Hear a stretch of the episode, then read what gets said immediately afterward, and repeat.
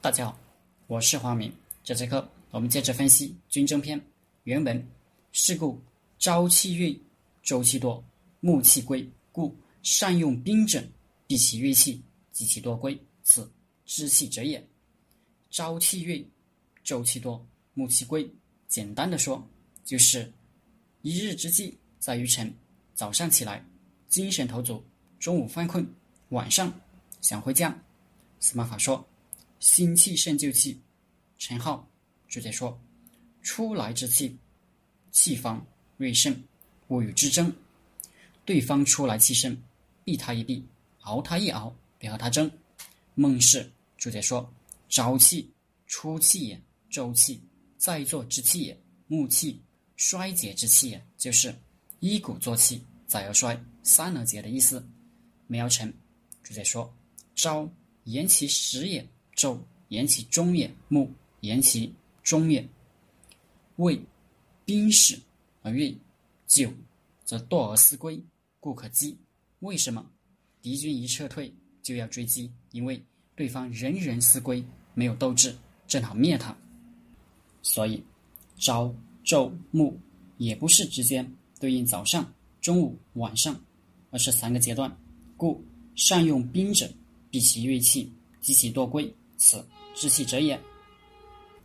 所以，善于用兵的人要避开敌人出来时的锐气，等他松懈思归时再攻击他，这就是志气的方法。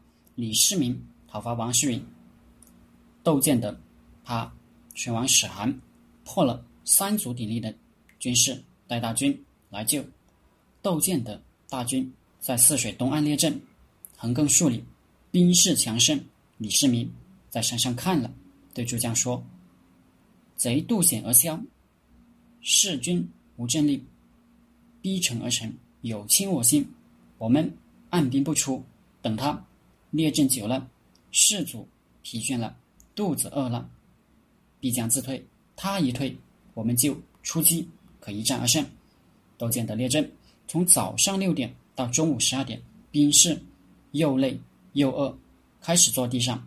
又抢着喝水，李世民看了说：“可击也。”一战生擒窦建德，窦建德被捆到李世民跟前。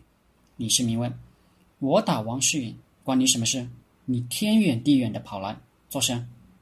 窦建德回答说：“我自己给您送上门来，不劳您远许。”这话说出口，啥气也没了。战以力久，以气盛，力不能久，所以气。没法总是满的，要志气，持续的保持朝气、锐气，是个人团队的关键。我们观察自己和团队里的人，初出茅庐时没有放松自己的资格，个个努力拼命，只是朝气、锐气，干了十几二十年，财务压力没了或小了，有了家庭，便要享受生活。这时候如果认识。能力水平没有真正上台阶，不能找到自己的新的价值和新的价值释放方式，不能转型升级，就会有惰气。惰气在发展，就成了木气，这人就废了。我们检讨自己，随时要保持自己的锐气，保持自己的本色，尽自己的本分，精力不于年轻的时候。